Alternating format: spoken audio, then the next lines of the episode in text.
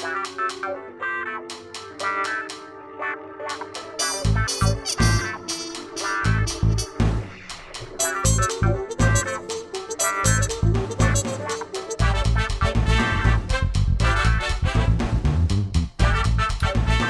week on Not So Famous, we're mixing things up. Uh, when I'd heard my friend and mentor Charlie had published his new book, The SAVI Singing Actor, I was delighted. When I heard he wanted to join us here on Not So Famous, I was ecstatic. I knew our regularly scheduled program would not work for this one, so from now on, whenever we interview someone who's got the kind of wealth of experience like Charlie here does, it's going to be called a masterclass. And the questions will be structured just a bit differently, but uh, without further ado, let's jump in with our very first masterclass guest, Charlie Gilbert. Charles Gilbert Jr. is a writer, composer, director, and educator who specializes in musical theater, currently a professor of theater arts in the Ira Brind School of Theater Arts at the University of the Arts. Wow, a lot of arts. Uh, in Philadelphia, Gilbert served as director of the Brind School from 2008 to 2013 after heading its musical theater program for nearly 20 years. He then developed the um, SAVI S- System of Singing Acting and is a founding member of the Musical Theater Educators Alliance and has taught students using this pedagogy in workshops and residencies in America, the United Kingdom, Europe, Australia, and more. He's also a professional director and musical director, and among his works for the musical stage is the 1979 musical Assassins, source of the idea for Stephen Sondheim's Tony Award winning musical of the same name. Wow, I don't know that I've ever had someone on the show or even met someone with so many accolades, achievements. It's kind of uh, a lot, don't you think? Well, thank you. It sounds like a lot, Mitchell, when you read it all, but I still have to say I'm not quite famous, and so so I'm still a perfect fit for uh, for a podcast like this. Maybe a perfect fit, but um, I'm really excited to have you here. Thank you for, I mean, taking the time and for reaching out and wanting to be on the show. Oh, sure, It means happy a to lot. be here. Um, before we jump in, I know that there's a lot to um, obviously cover uh, when we get into the show and start talking about obviously the publishing of your book and, and many of these achievements. But um, I mean, just before this, we were talking with um, your wife, Darcy, the speech diva in her own right. Um, about you know kind of how this rise happened and how we got from point A all the way to point Z where we are now, and I guess I just want to kind of discuss the beginnings of that um, and specifically you know where we're starting out. I know were you born nearby actually yeah, I- outside? I, I grew up in, in Chester County, which is right outside of uh, Philadelphia, maybe about an hour from here. Uh, Okay. But but very rural kind of place. Uh, the, the Philadelphia seemed like a very far off place and not really on my consciousness at all when I was a kid. So it was a small town. Like did you? Well, no, we were. It was the sticks. Okay. you know, like you know, big yards and trees and nothing around. Seems like yeah. I mean, a f- far cry from Philadelphia culture, um, like tons of I mean arts. How did you kind of have that first step into, um, you know, wanting to be in the arts? Well, I, I, I guess it really was a, a question of, of the teachers that I was exposed to when, when I was young. I, I was uh, lucky that I, I began to study music when I was, was very young. I began to take piano when I was six, and so Okay. uh, studied piano all through high school. Got interested in, in writing music. Uh, went to a high school, Henderson High in West Chester, that had what seemed like a pretty dynamic theater program with a theater director who was uh, maybe one of the first inspirations that I had for for you know uh, making exciting work in the, in the theater and, a, and a choral music program and a jazz band and I was able to do a lot of things in high school that really began to get me fired up in the direction that I'm pointed now. Awesome. And so you started piano. You said at six. So parents were pretty supportive then of this. yeah Absolutely. I've been really fortunate that through this this journey, my, my parents were supportive, uh, and uh, at times when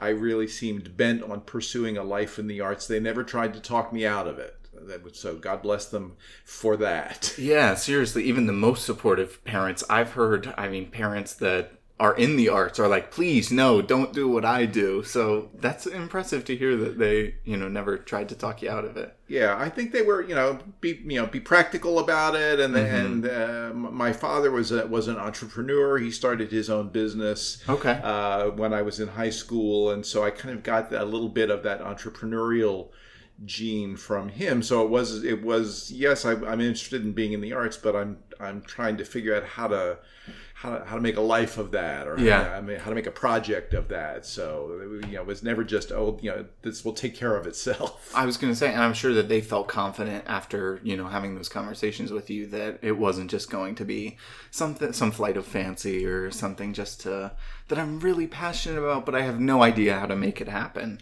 Although I have to say there were there were plenty of years you know through through college and and grad school and even the first few years after grad school I was you know it's like driving at night with the headlights on. You can see like Five feet in front five of feet you. in front of you.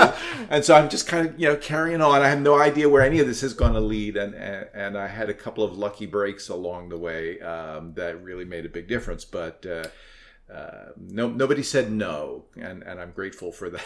But maybe I've heard that from you, that saying of seeing, you know, five feet or 20 feet in front of you with the headlights on, but you can make a cross country trip like that. Oh yeah, you can live you, you can live a whole life that way, and you can do a lot of it, exciting stuff. But there's there's you know never really a sense of like I know where I'm going. You know, I, I still don't know exactly. Where, Yeah. where I'm going, you know, and, you know, and, you know, I'm in, in in my 60s now, but I'm still, you know, just on the road. Hey, that's okay. Yeah. Um, so you mentioned college and um, grad school. Yeah. So I want to jump in. You went for um, your BA at U- University of Delaware. Is that for musical theater or for? Well, this was this was in the early '70s, and at that point, uh, musical theater as a as a course of undergraduate study didn't really exist. sure. Uh, that would that's a more recent phenomenon that, that that there are now hundreds of programs where you can get a bachelor's degree in musical theater. But in the early '70s, not so much. I started uh, undergraduate school as an English major, actually, but uh, within a matter of the first few days, I like met the people in the drama student drama group, and I thought these are my people. This is my tribe. This is where I where I belong. Uh, so I was hanging around the theater school, but I still had this musical side to me uh, that I was in. I didn't want to let that go. Uh, and and uh, they had an option there where you, where you could essentially do a self-designed major. So I said I'm going to take some you know some theater and some music uh, classes. I was able to do some projects. I wrote a children's musical. I conducted an opera. I did you know I directed a one-act opera. So I had some really interesting opportunities because uh, because it was really not a you know, territory that anybody was was crowding into. I was making my own way through that school. And do you feel like creating that program kind of for yourself maybe led to, I know I'm getting ahead of myself, but maybe led to um, your work on University of the Arts' uh, musical theater program? Well, that was certainly that? certainly one of the things. Yeah, was you know, figuring out if you're going to be in the musical theater, what's the combination of experiences and ingredients that uh, that uh, an undergraduate uh, artist wants to have. Mm-hmm. So I got to figure that out for myself. Uh, as, as an undergrad, and I was in a school where people said, "Oh, this guy's got some initiative. Let's let's back that." Yeah. Uh, uh, but yeah, that was certainly one of the one of the one of the early examples of figuring that out. And you said the the music, you know, had kind of stayed with you. Was that just from like piano? You kept up with that throughout um, high school before college, and or had you had any like real defining moment with music where you were like, "This is I I cannot let this go." Well, I, I mean, I, I, I loved to play. I still love to play. I mean, we're sitting across the room from my piano here in the in the in the living room. Oh, so, I So, know. so the piano is is a, is a part of my uh, of, of my daily life still, and I Yeah. and I, so I was. Uh, you know, at, at, at a party or, or that you know that kind of thing, I would that would I'd be the one who'd gravitate towards the piano. Um, but the, I don't know. I'm yeah. going to entertain you now. Yes, yes. I'm, I'm sure that I was insufferable no, no, no, no. that way. Everybody, th- we have to have that person. Otherwise, there's, it's not a good dinner party. It's Yeah. not a good get together. Well, that's awesome. Um, so then why the big switch to? Because it was directing immediately after that at Carnegie Mellon, which is an achievement in and of itself. Carnegie Mellon certainly. I don't know what was it like during the now it's the late seventies, right? Yeah, mid seventies. I was at Carnegie Mellon from seventy five um, to to seventy seven. I just I discovered directing.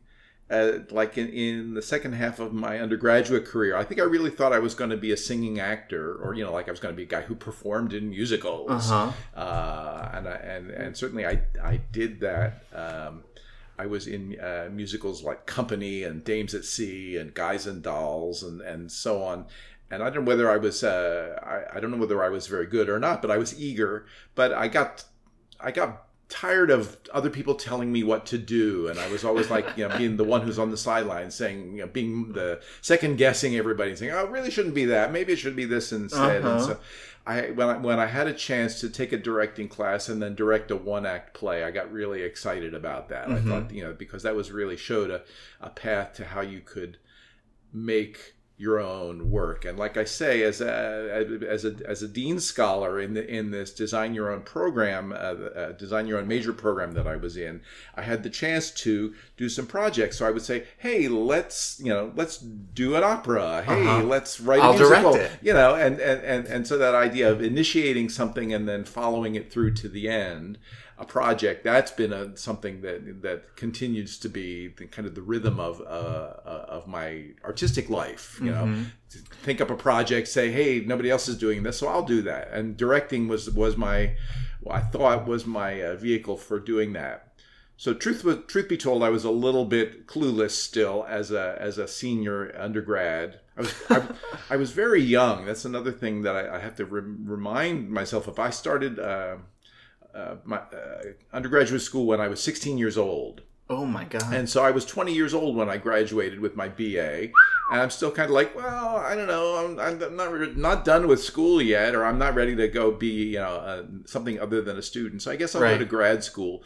Uh, applied kind of haphazardly to Yale and Carnegie Mellon. Didn't get into Yale. Uh, got on the wait list for Carnegie Mellon, and then I guess somebody dropped off the wait list, or dropped off, and I got on from the wait list in the in the summer. So suddenly at 21, Destiny dropped off the wait I, yeah, and- I found I found myself going to a to a Carnegie Mellon, um, and I thought, well, this, you know, I thought, well, this is all right. I mean, I really I didn't know how I how lucky I was until Sure. uh, you know until later on looking back on it. But it was it was a great experience. I had uh, great uh, classmates, some of whom are still friends of mine. I had great teachers. Again, some of those have been lifelong uh, friends and, and mentors, and uh, it's been a great. Ex- it was a great experience at Carnegie Mellon. Yeah, so for I mean I love that first of all, the fact that you're all the way through your undergraduate career career and you're like I still don't kind of know. Maybe I want to do this. I'm excited about this. Um, I have a lot under my belt, and I want to keep going. Um, I think that that's something that we, I mean, as artists generally, and certainly younger artists, I have a tendency to doubt themselves and say, I don't really know what I'm doing or what I necessarily want, or I know I want this piece and this piece, but I don't know how they fit together yet. Mm-hmm. And then we don't know how to forge our own paths, or we second guess and doubt that our paths are viable. Yeah. So I think it's inspiring to hear, you know, knowing what we know now, 40 years later, um, that you were still in that place. Even someone who graduated early and young and was obviously exceptionally skilled and driven, Right. still had that kind of doubt in their mind. I, I always remember that teaching undergraduates now that you know that being unclear, not fully cooked as far as where you're going, is really just comes with the territory when when you're an undergraduate. So Yeah, kind of the point, right? yeah, you know, we tend to think that you know uh, nowadays with the BFA, it's, it's sometimes we think of it a bit like trade school, like you're going we're going to polish you up and shoot you out like a rocket into the industry, right?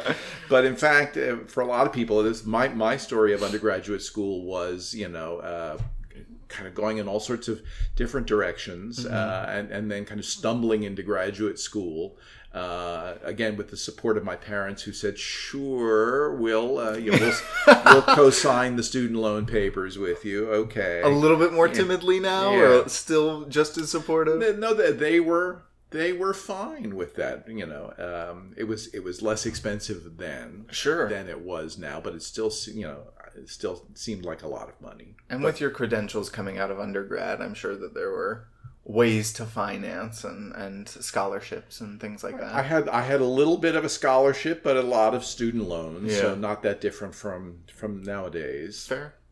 Um, so then you, I mean, so then at the end of your undergraduate, you kind of start getting into directing, and you're like, yeah, I want, I'm, I'm, you know, noticing myself do this um, thing where I'm s- sort of coming up with the play Yeah, in my mind. Um, is that, I mean, leading into, you know, trying to pursue that, is that more about the control of like, I want to start this project and finish this project and have it all be my vision? Or is it about, um, like the collaboration or the unique ideas that you want to share with um, others or a mixture of both? I think it really is a, a mixture of uh, of both. I mean, I'm a I, as, as I say, I'm a little bit of a creative entrepreneur, and Yeah. I, I like that idea. It's like, oh, oh, well, nobody's done that yet, and wouldn't that be cool if we could do that?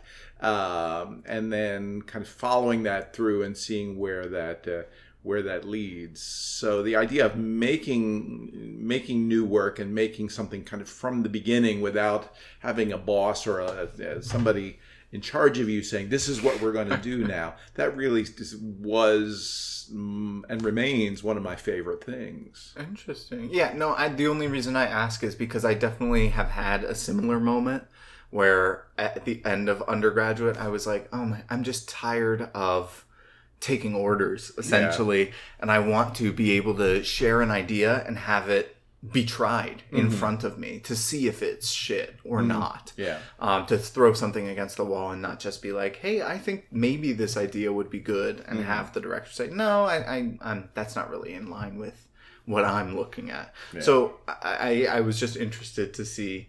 Um, so then after Carnegie Mellon, pretty shortly, it's like 1977, right? Yeah. Um, what were those first years out of grad school like?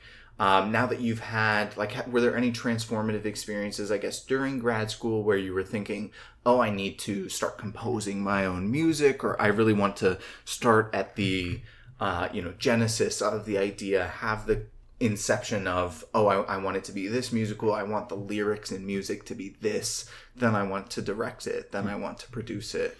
Well, I, I had the experience at Carnegie Mellon of, of writing uh, music for the, the Scotch and Soda show. Uh, Carnegie Mellon has a tradition of student written musicals. Uh huh. Um, the most famous one of those is probably Pippin. Stephen Schwartz's Pippin was a Scotch and Soda musical first. Wow. Uh, and and, and uh, so I had the, a, a chance to, to do that, to compose music and and uh, for a musical that was produced wh- while I was uh, in my in my second year of grad school. Um, but even more significant than, than that was I, I made uh, best friends with a fellow named Bill Turner, who was a, a, a senior undergrad, who was kind of like me. We were really similar in that we were both people who directed musicals, but also composed music, and were also interested in in creating our own work.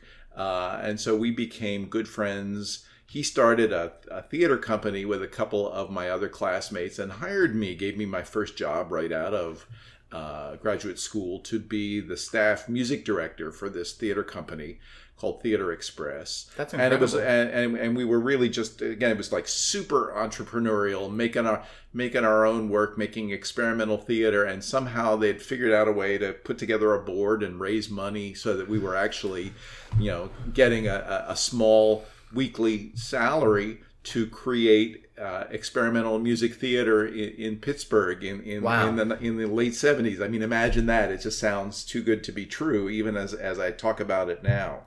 It does, but also that there is something that it is just about kind of that inception of the idea. Like you'll figure out the um, minutia and logistics as you go if you have a determined path and you're Right. surrounding yourself with those creative individuals that obviously have similar mindsets to your own. And I also think there's something important about you being entrepreneurial, but also, um, you know, a composer, a director, someone with a performing background.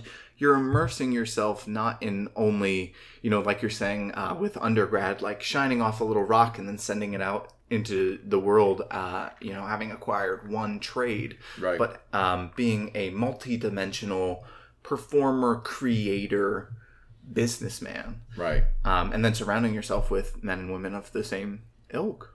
Yeah, well, I've always, I, you know, it's, it's always been kind of hard to define what I do because it because, like you say, I'm I'm, I'm a multidisciplinary person. The term I use is polymath. You know, I was, I kind of like I speak a lot of languages and I kind of live, you know, live in a lot of different places. But seeing somebody like Bill Turner, my my friend in, in, at, at Carnegie Mellon, do the same thing and kind of uh, real really affirmed for me, yes, that's possible. And so he, he had. Uh, uh, an amazing kind of uh, charisma and, and confidence, and so he, he would say, "Oh, we're gonna, I'm gonna write an opera about vampires." And so, you- wouldn't you know, that then uh, a year later there was his uh, vampire opera. You're like, yeah, we are gonna write that. Yeah, let's do it. yeah, I love that. Right, and so I mean, and most significantly, I said to Bill one day, "Hey, I have this idea for a musical about assassins."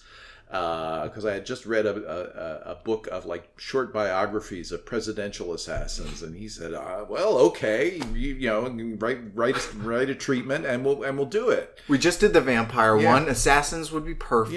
Yeah, I mean, uh, it was that we we did work uh, based on the Marquis de Sade. We did Sam Shepard plays. I mean, we did crazy stuff in, in, in that. It was it was a pretty edgy uh, repertory that we were doing with that grit. Theater Express. Yeah, I want to take a time machine, hit that company. Yeah. Late 70s. That sounds like a dream.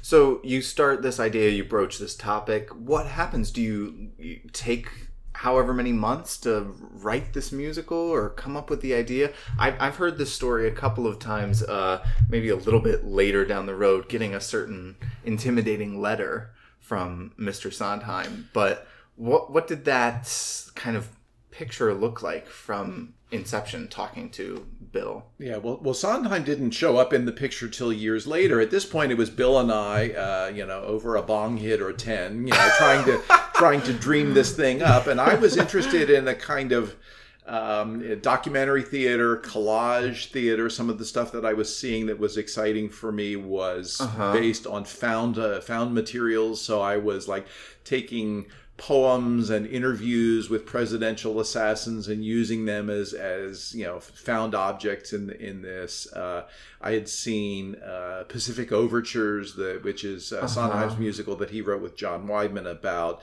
the westernization of Japan, and so I was interested in how history kind of becomes storytelling. Um, there were, I mean, there were all kinds of influences that were uh, in in play there, but.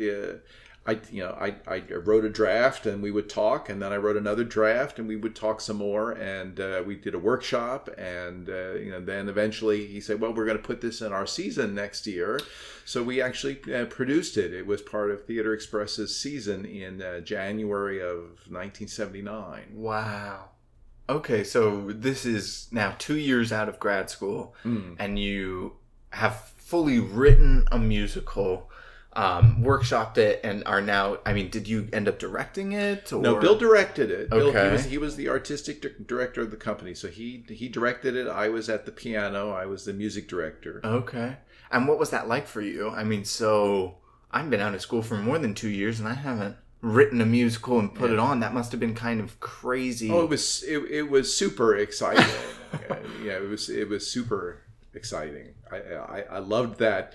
I loved that process, and you know, it, it was part of a season, so we were doing that that sort of thing all, All the, the time. time. You know, Bill was at the same time writing an opera of his own about Gertrude Stein, and we were doing other work as well. And we were, you know, we we uh, we converted an old tire warehouse in Pittsburgh into a theater, so we were like doing construction work Oh my gosh. as well and you know this is what you do when you're when you're i guess young and don't nobody says no to you Well, and also this is why I mean the theater has been quote unquote dying for three thousand years because we just won't give it up. I mean, Yeah. you'll literally do the construction work and put on your we're musical. gonna we're gonna sandblast the walls in the morning and then we're gonna rehearse the opera in the afternoon Right, and then you'll have a brief writing session. We'll call that your break, and Yeah. then we'll move on. crazy That is crazy. So then, uh, you, pro- I mean, it happens as part of your season, and then what's next for that? When, I mean, when does Sondheim enter the picture? Does the musical kind of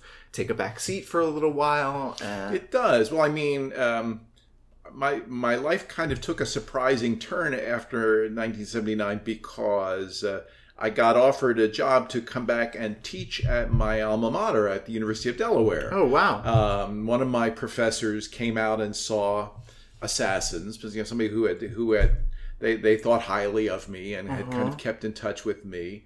They had a job at the University of Delaware, which was for somebody to direct the school musical and teach some classes, and they thought.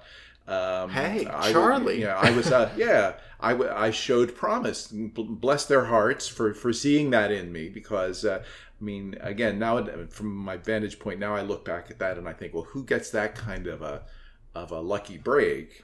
Well, I don't know how lucky. was. I mean, you had just we just went through. I mean, how much hard work you had put into creating this musical, and I mean, it's also kind of circuitous to what we were talking about earlier, like this root of you invested in your teachers and they invested in you, and now they come back to.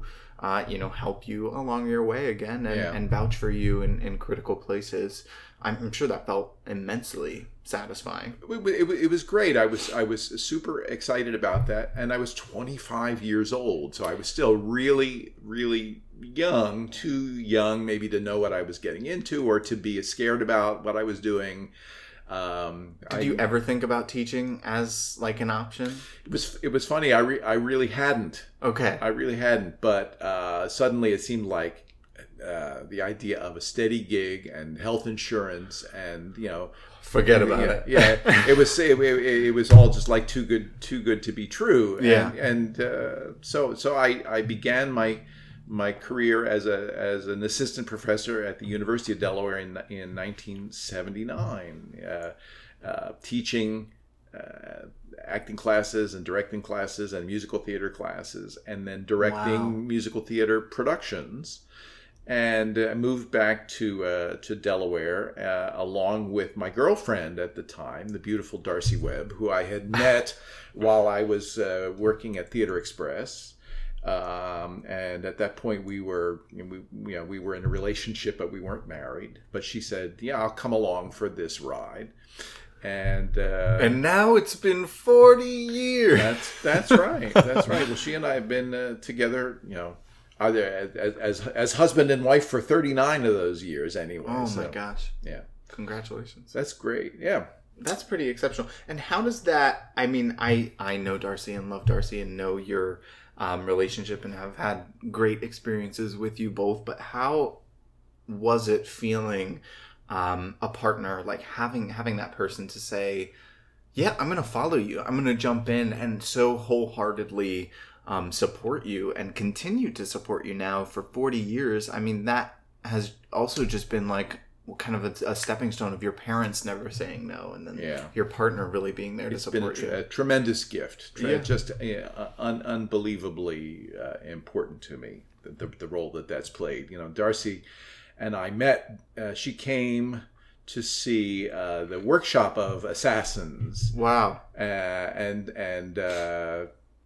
didn't run screaming, you know, uh, run away after that. So I give her a lot of credit for uh, you know having a uh, being being adventurous and uh, through all of the crazy stuff that I've done has been a tremendous uh, uh, fan, number one fan and supporter. So I'm very fortunate that way. Yeah, that's awesome. And so you guys moved to Delaware and you start teaching. How long do you teach at the University of Delaware?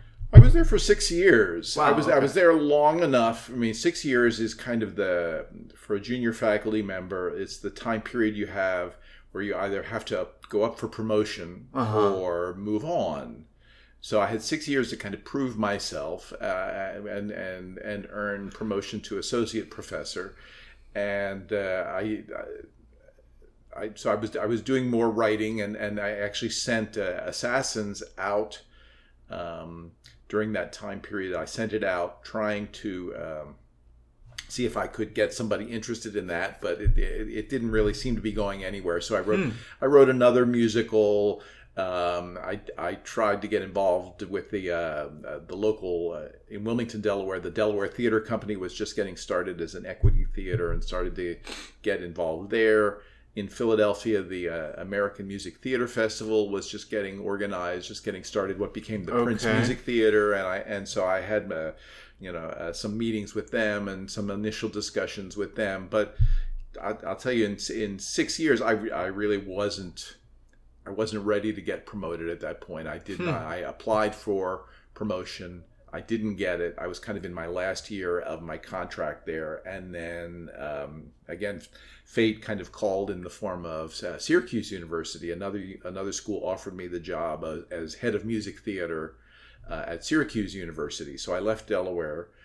Darcy and I left Delaware with our, with our infant son and moved to Syracuse, New York, for what I thought was going to be the kind of the great next step of my career, Mm-hmm.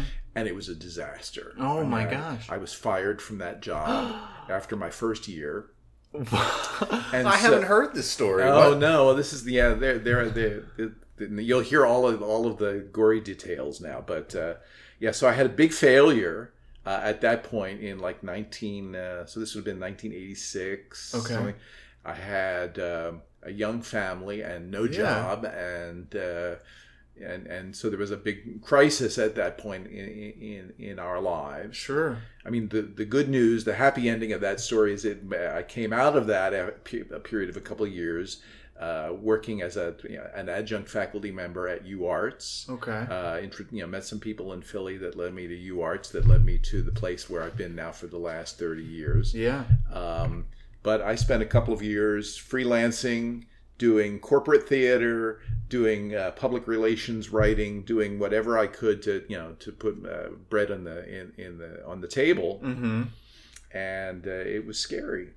I I bet. I mean, everybody has um, highs and lows, but um, especially like I mean, was there anything that you just anything that led to I think like getting fired, or did was it just not a good fit? It was not a good fit. It was a the, the politics of the place were really messed messed up. There was Ugh. a uh, the chairman there was a, a, a sort of tyrant, um, and I didn't I didn't know enough to read the signals when I was there for my, for my interview that it was going to be a difficult place, sure. and I didn't know, and I I still have trouble with this. They, they use a term where they talk about manage up, how to relate, how to create relationships with your bosses and your bosses' bosses uh huh. uh, to uh, kind of get along. I, I was often, I'm sure, a little more outspoken than they would like, or a little too, you know, kind of sure that my way was the best way. Yeah. And so we had, we, I mean, we had a couple of places where uh, we didn't agree on stuff, and then I was being told, well, he's not a team player, and you know, so it was, it was politics Yeah. and personalities, and uh, it had nothing to do with you know theater Ability, yeah. or ability, but but it just had a lot to do with power. and politics, which Yeah. is not something you want, so probably a good thing that you didn't succumb to that. Well, and, and plus Syracuse was cold. It was. I mean, it was the, the, the, the climate and also the, the people there. It was not. It was not a great place for us. It was a bad year, and we were well. uh, Did well to come back and to, to Philly and try and regroup and figure out what to do next. so this is the first time you actually come back to Philly and, and live here Yeah. properly. Yeah. Okay. Yeah, we came back and lived in, in my dad's house, and uh, tr- you know, tried to figure out, you know, from from the pieces what we were going to do to support ourselves and, Uh-huh. and move forward. And uh, you said you met some friends and they kind of invited you to maybe adjunct teach at University of the Arts. Yeah, I was doing some some some marketing and PR work, and then I met somebody who had an agency here in Philly, a woman Mhm. named Vicky Solot, and they were doing marketing and PR, but also producing special events. And then they produced a theater festival, and so we were actually doing theater out of a kind of public relations agency. Okay. And her husband, uh, Evan Solot, was the uh, the, the jazz, uh, an alum of, of um, the Philadelphia Musical Academy, and, Okay. and was now a faculty member at the University of the Arts.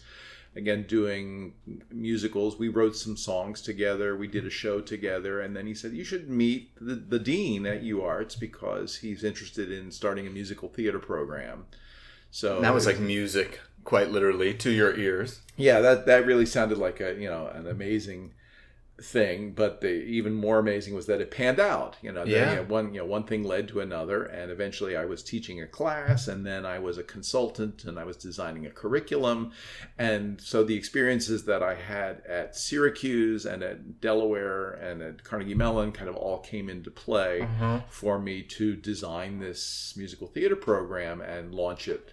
Uh, in the early 90s. Wow. Okay, yeah, and then you basically, I mean, have obviously been uh, at University of the Arts ever since, but have been um, defining, I, I would say, that program, building that program, made it what it is. Um, I would argue changed the landscape of musical theater programs in the country. And I mean, we talked about how in the early 70s and, and late 70s, it, it wasn't really a thing. Right. And so you, from your experiences, have crafted, um, you know, this program. How was designing that? Like, what did you? I mean, who were you talking to during this? And how long did it take to design this curriculum that kind of became what it is? Or did you pick a couple of things and then? Well, it, it happened pretty quick, and I mean, I drew on the, what what I knew about what had worked and what didn't work at Syracuse, and also what was what was possible, you know, at the University of the Arts, given the landscape there, uh, the you know the personnel that were in place, the courses that existed,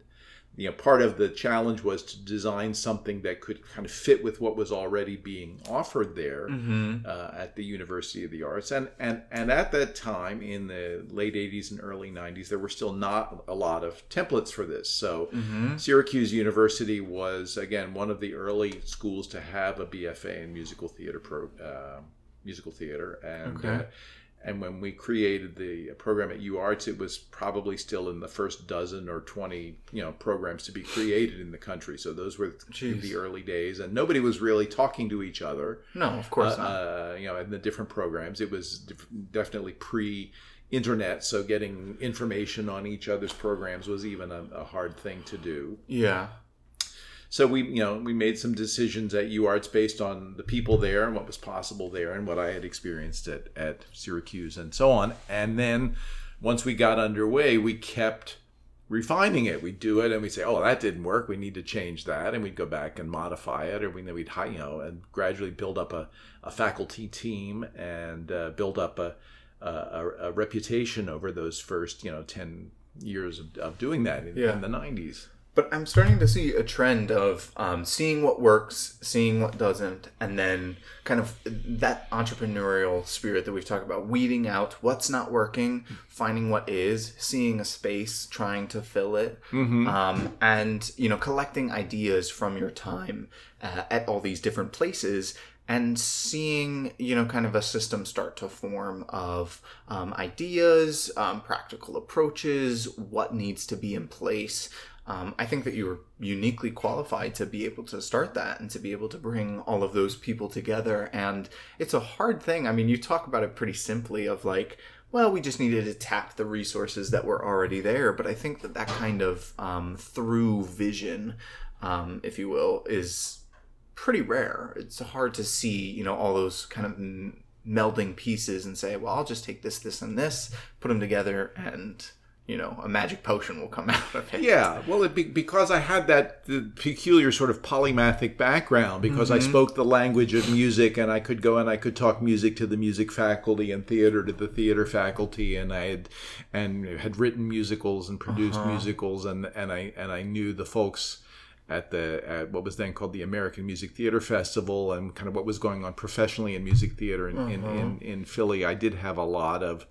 a, a lot of pieces in, in that I was able to pull together, and and it, it made me kind of you know I was the right guy at the in, there at the right time to do that. Yeah. And I know you're like so humble, but at what time do you start maybe considering yourself like, okay, I can do this, right? Like 20 years before, we're thinking like, I have no idea what I'm doing really. I don't know if I'm qualified to do this. At what point do you feel like, I've been doing this for a while and I'm pretty damn good at it despite my setbacks? Yeah. Is that happening around now, or are you still like flying by the seat of your pants in your mind? Well, um, I I guess I I was pretty certain maybe after uh, Assassins that I was kind of the next you know the next big thing in the American musical theater. Okay. So uh, I, I I was pretty uh, pretty excited a, a, about that, and uh, at, at Syracuse University, certainly I was I I had a vision about about, about what a musical theater program could be. So I so.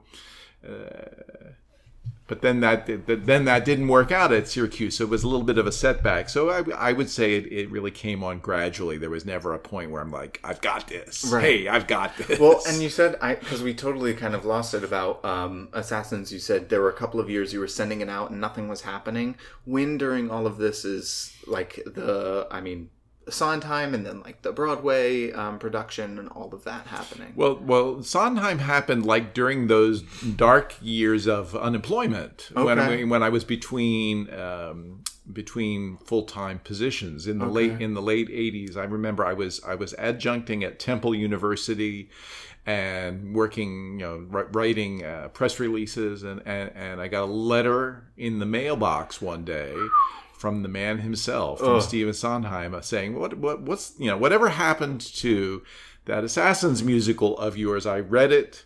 I had, sub- I had submitted it for a project where um, a producer was trying to match up young writers with mentors." okay. Uh, and so I was one of the young writers, and I didn't know it, but he was one of the mentors, and he had read my, Ugh. my stuff and kind of filed it away, again, unbeknownst to me, and then had his assistant track me down. And because I was on the faculty at Temple University at the time, they were able to locate me there Jeez. and uh, and send me a letter. So that know that happened. You know, this again, I'm going to say like '87 maybe, um, and. Uh, I would have shit my pants, Charlie. I well, would I, have. I, I did my version of that to be to be sure. It was it was pretty amazing, um, and and I wrote back and I said, uh, you know, he wanted to write a musical based on that idea, and so I wrote I wrote back and and said, sure, we should work on it together. I thought, why not? You know, because if you get uh, nobody else is going to Yeah. propose me if I don't propose myself. Right, This old thing? Yeah. Let me help you. Yeah, let me help you with that. I got some ideas about that. But he called, and he called me up at that point, and I and I can still picture, you know, uh, talking to him on the on the the wall phone in in my kitchen after a while. I just finished drying the dishes and talking to him about how he was going to. He really appreciated my offer, but he was going to work with this guy named John Weidman, and maybe I had heard of him, and you know, and. Uh, we, you know, they were going to uh, do some some writing and kind of see whether it, you know, it, it seemed promising or not. But uh, but I did actually, you know, speak to him on the on the phone in my kitchen in Wilmington, uh, and uh, then the lawyers got involved and you know drew up a, a, agreements for that, and it and it went forward. Okay. So I think that was another reason why, you know, that was all kind of coming together. Assassins opened uh, off Broadway in the in um, December of 1990 and the uh, sp- spring of 91, or January of 91. Um, and uh, that was my first year at UArts again. So th- really things were really kind of coming together at Yeah. that point, and and and uh, the uh, the creation of of Assassins uh, Sondheim and Weidman's Assassins gave me a kind of credibility at UArts. Sure. And then a couple of years later, in 1992, I think it was, I was able to direct Assassins, Sondheim and Weidman's Assassins, uh, for a, a small professional company in Philly. And again, that was a production that kind of made a big splash in the in the Philadelphia theater scene. Well, I bet not And- not often yeah. is there a musical, you know, conceived of or the idea based on the man that is now directing it in Philly. Yeah. So that, that and so there again, that would also uh, really helped feed into the the momentum of uh, of, of the program as it was emerging at UArts. So, what did it feel like to direct that production? Oh, it, it's a wonderful, wonderful experience, um, and uh, you know there there are still people who who remember that. Darcy was in that production. Neil Hartley was in that production. Uh, Bill Buddendorf, you know, as a you know, now a colleague of mine, but a, a student at the time. Bill was in that production, and uh, it, was great. It was a- it was a very uh, you know, a really a, a feeling of, of things coming coming together and coming full circle, and uh, very re- very rewarding. You're always so incredibly positive about um, everything that kind of comes your way, so I'm not surprised. I just um, wanted to ask, but um, so then, where the hell in this do you find the time to create um, the Musical Theater Educators Alliance? Where does that come from?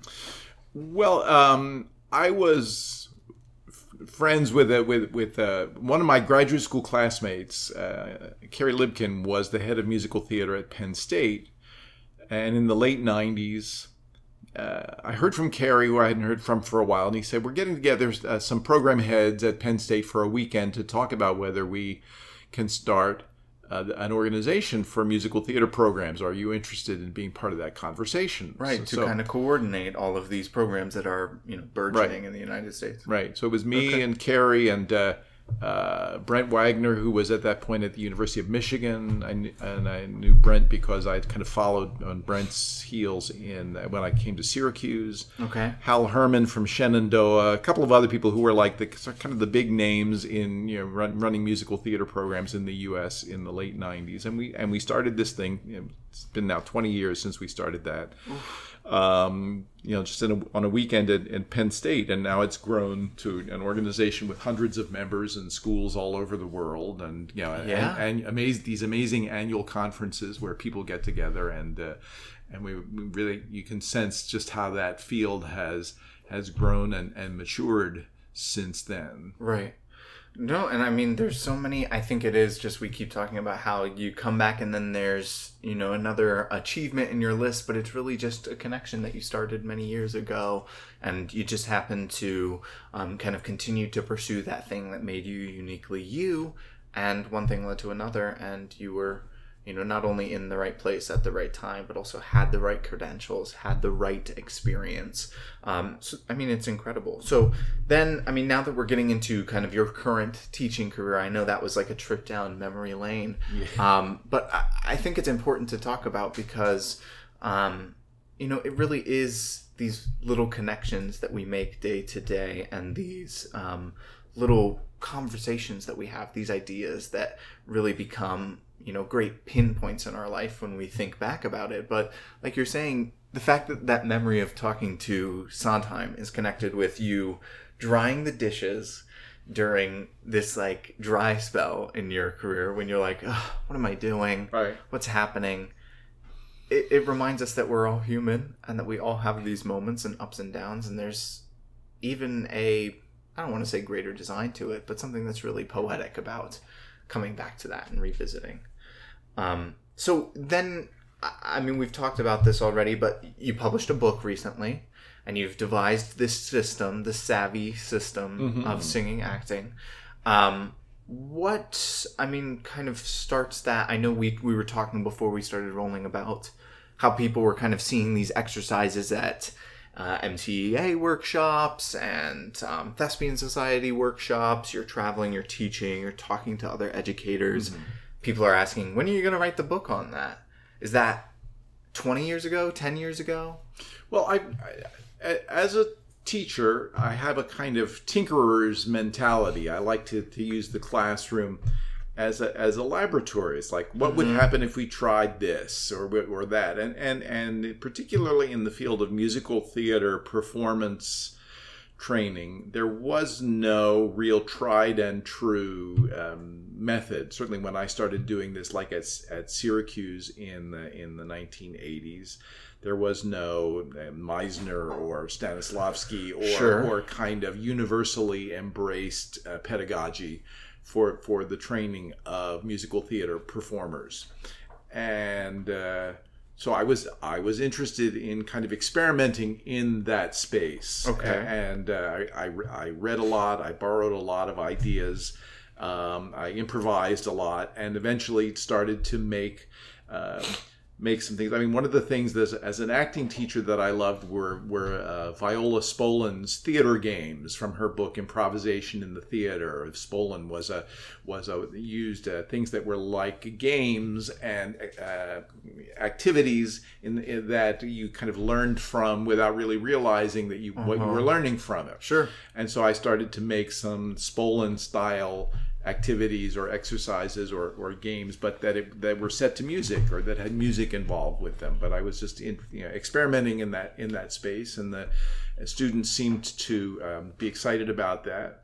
Um, I did en- encounter the work of one one teacher who was very influential for me. It was a man named uh, Wesley Balk. Wes was as an author and teacher who was at the University of Minnesota, but had published a couple of books. And eventually, I met Wes, and I had a chance to observe him teach and work with opera singers. And uh, later on, when I was at UArts in the early years of the in the '90s, in the early years of that program, I got him to come to Philadelphia and spend Oh. a week with uh, with uh, our students there. So he was uh, Okay. and and and and like me, Wes was a, an experimenter. He, he liked to go, you know, kind of think up something and go into the classroom and try it and see what happened. Yeah.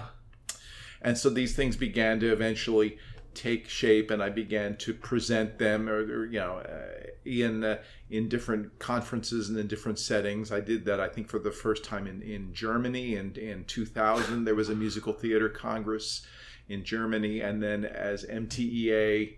Uh, got going, I would began to sh- I began to share this with some of the other teachers at MTEA and demonstrations and and uh, conference presentations, and people were excited about it. Yeah. This is really um, it's unique, it's in, inventive, it's Uh-huh. not you know, uh, and it's creative and effective. So you, you e- even at that point, they were saying, "Are you going to write the book? Are you going to you know? Are you going to uh, make this something that we can that other people can learn how to do this?" Are you in your mind like looking back like 30 years ago I didn't even know I was going to teach and now I'm supposed to be writing a book on how to teach it to others. Did that ever like come into your mind? Did you have that moment of um, doubt again or are you feeling fully empowered in your um, well, I think more the sense I I'm just I'm I'm going to keep going with this and see where where it How leads far it because yeah, yeah. because because people seem to be digging it and Okay. it seems to you know the students liked it it seemed to be uh, effective in in in the classroom and uh,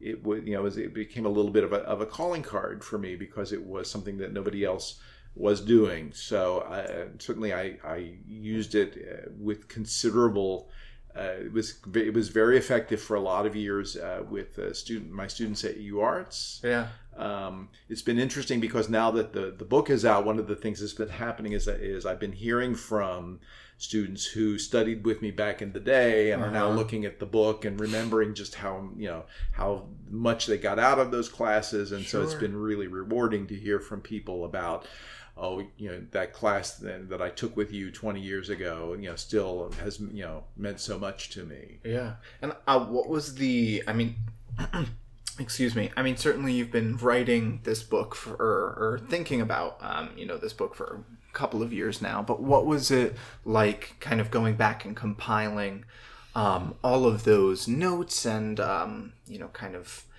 Uh, the exercises that you've been doing and all of those things that oh yeah you know that's a good game or compiling the sheet music. I mean i've seen you in class in action and it is like i even thought the very first time when you opened like i think it was a binder that you had Yeah. with all of your sheet music and notes and um, worksheets that you would pass out in between right? This is homework for next time. Write down these thoughts. It was a very structured system Right. even years ago um, and i know i'm on the tail end of you know receiving some of that instruction um, what was it like compiling all of that for you does it feel nostalgic to put all of that together or? Well, some some of it does. Some of it feels nostalgic, but um, I mean, I always feel like I'm still inventing it in a way. Hmm. Kind of, you know, although I've you know, there's a certainly there are lots of boxes full of papers and notes and uh, blog posts and drafts and things that have, that got accumulated over the years. But when it finally came time to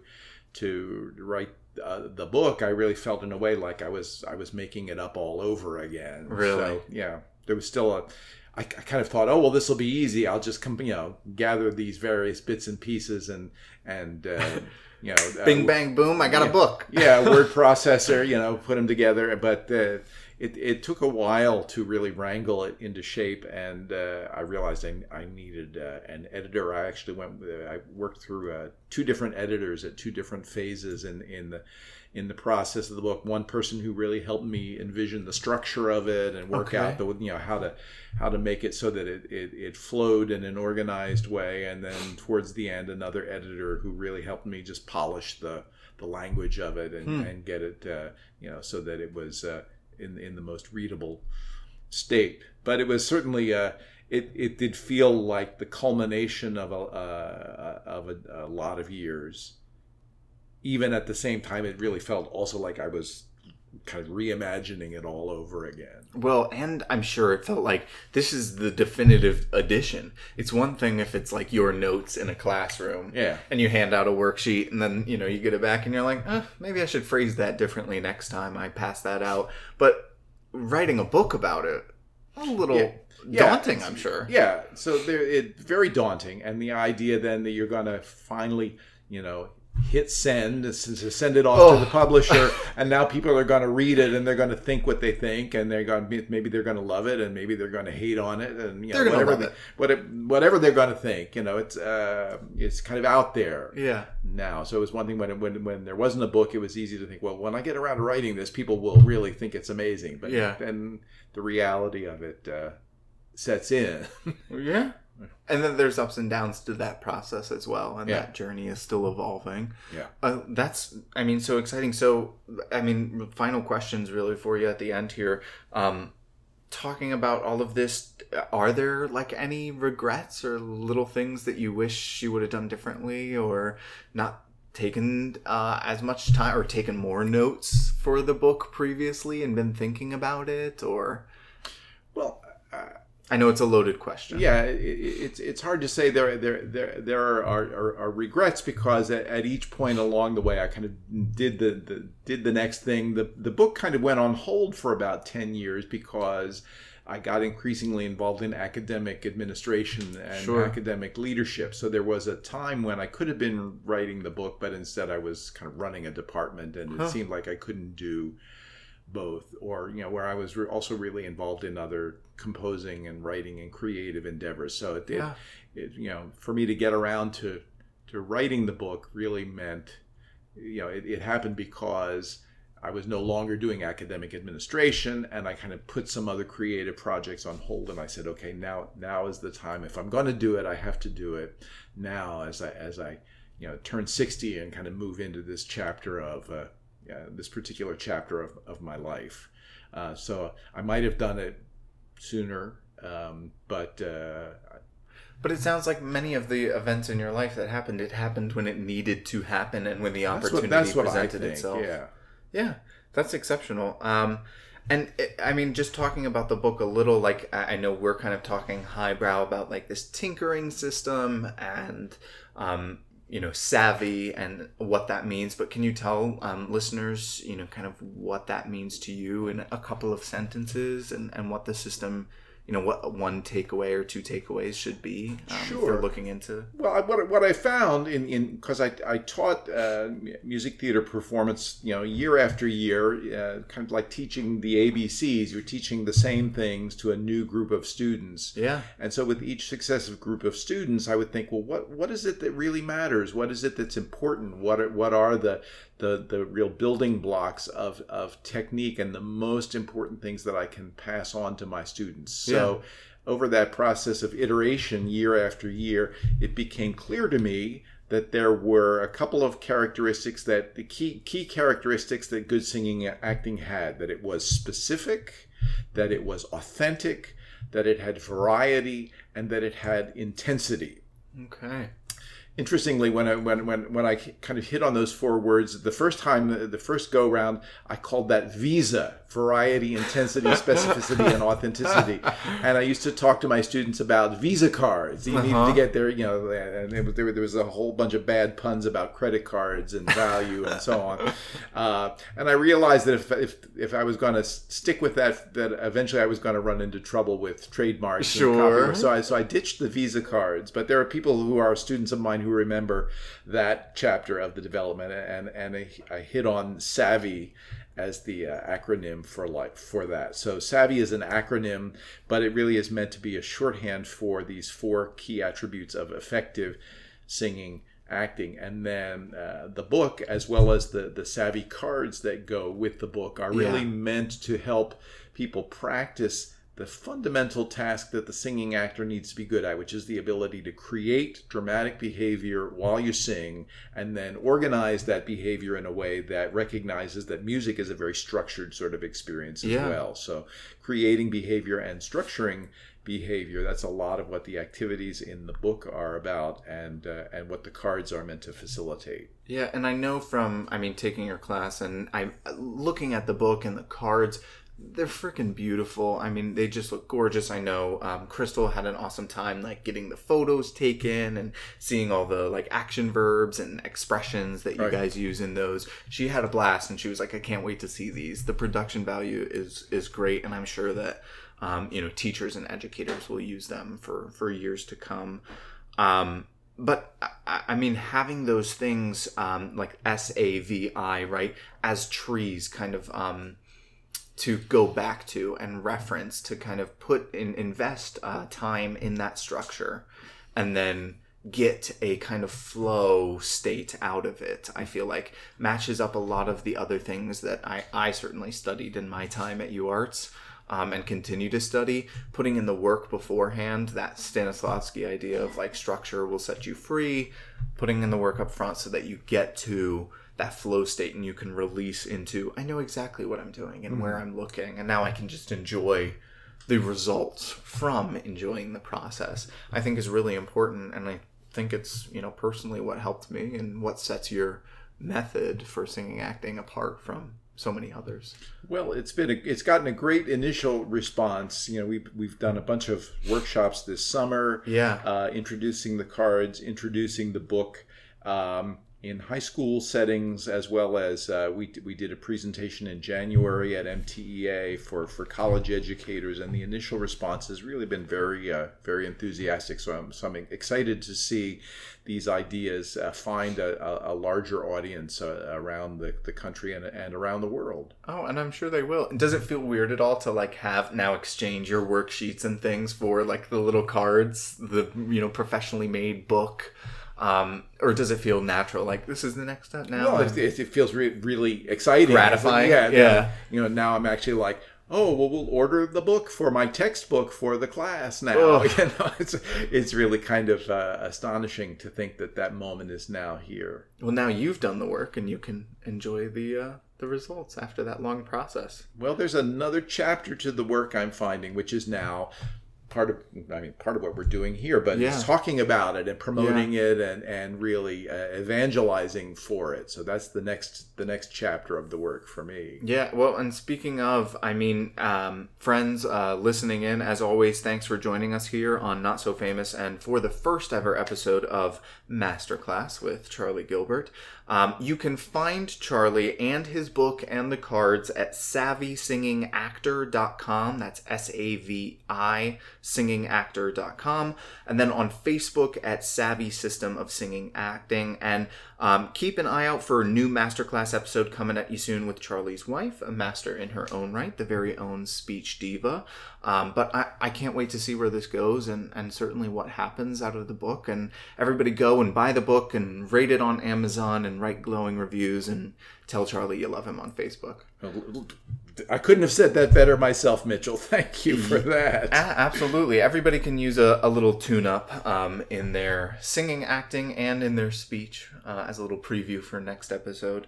Um, but thank you so much, I mean, for joining. This was such a blast, and thanks for wanting to be on. That's, Oh, sure. Thank you. Great questions, and it was really fun to talk through that whole that whole journey. That's quite a journey. I isn't it? know. Does it feel weird thinking about it? Like, Oh, I'm, I'm, it makes me feel good. Good. No, not weird at all. good. Yeah, certainly accomplished. Awesome. Well, thank you so much, Charlie. Thank you, Mitchell.